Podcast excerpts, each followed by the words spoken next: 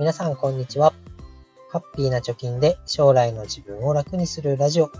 ハピチョキ、今日もやっていこうと思います。このラジオでは、2人の子供の教育費や時代の変化に対応するお金として、10年かけて貯金ゼロからブログと投資で1000万円を貯めることを目標に発信をしております。現在地としては残り8年と6ヶ月で430万円を貯めるということになっております。6月が終わりましたので、えー、自分の資産運用の状況を報告していきたいと思います。まずですね、すべての運用益の結果がどうなっているかというと、プラスで104万円、リターンで言うと122.4%のリターンということになっております。で私自身、え、2年半ぐらい前から投資を始めましたけど、初めて含み益が100万円を超えました。パチパチパチパチということで、えー、大変嬉しいですよね。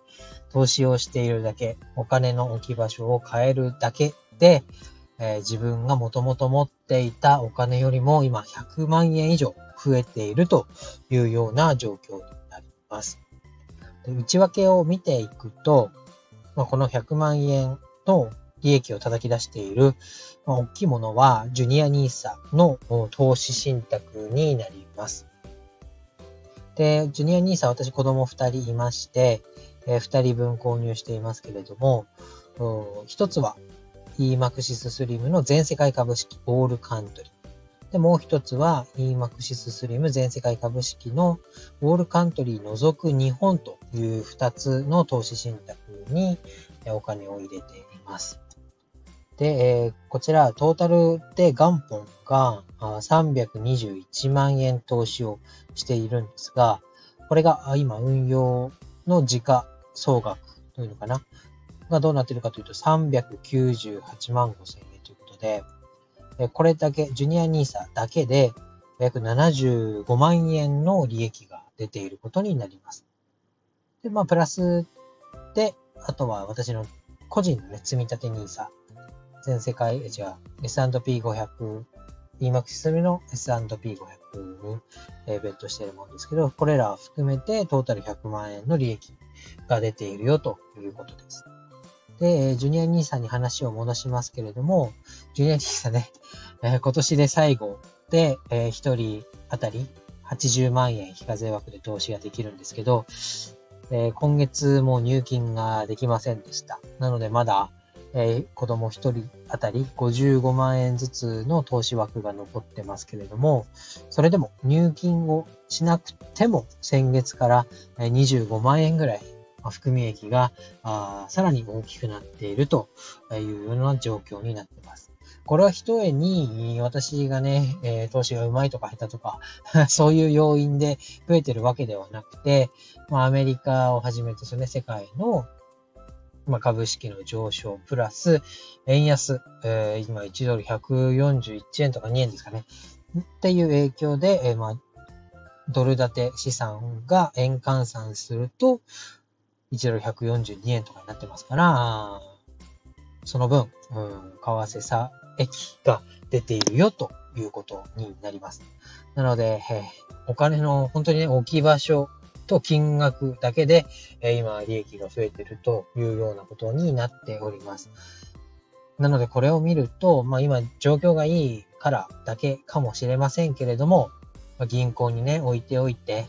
で、100万円置いておいたら、利率が0.001%とかですかね。1年100万円置いてても100円にしかならないとか。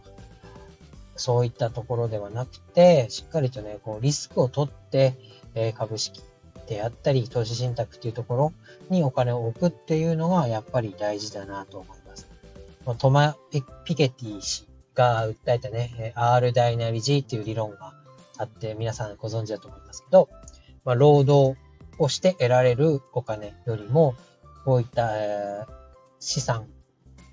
投資によっておけるこの経済的な、え利益の方が稼ぐ額っていうのは大きくなるよっていうような理論ですけど、まさしく、えー、この理論に乗っかってるなというふうに感じます。で、あまあ、ジュニア NISA で言うと、もうこれはね、えー、来年度の新 NISA に合わせて、えー、廃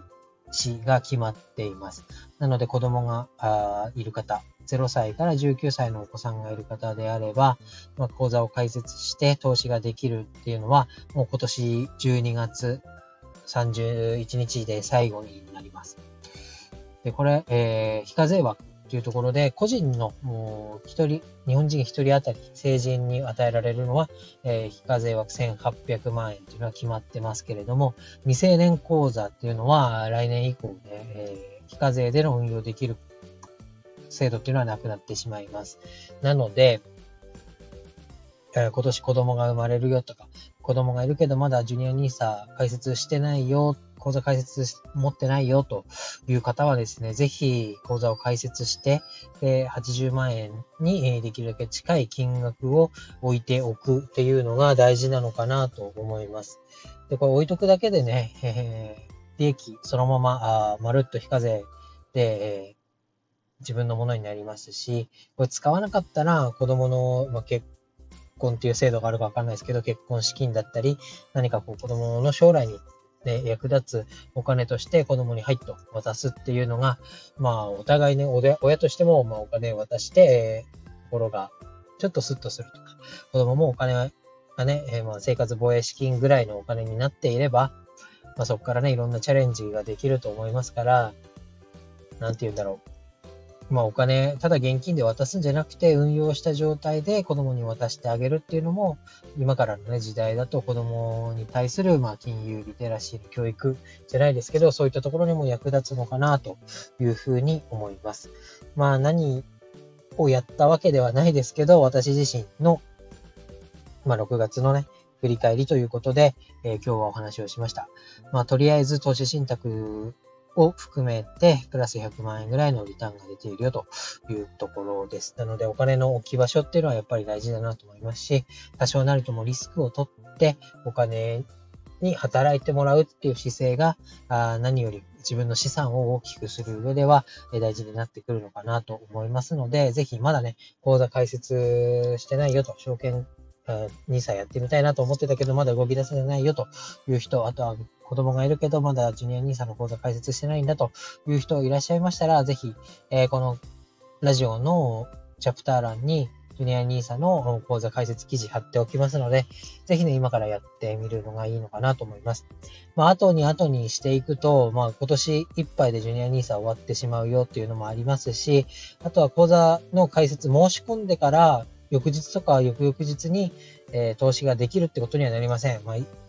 長く見積もって1ヶ月ぐらいは、口座開設、口座を開設して入金できるまでに、えー、時間がかかるということを念頭に置いて行動するのがいいのかなと思います。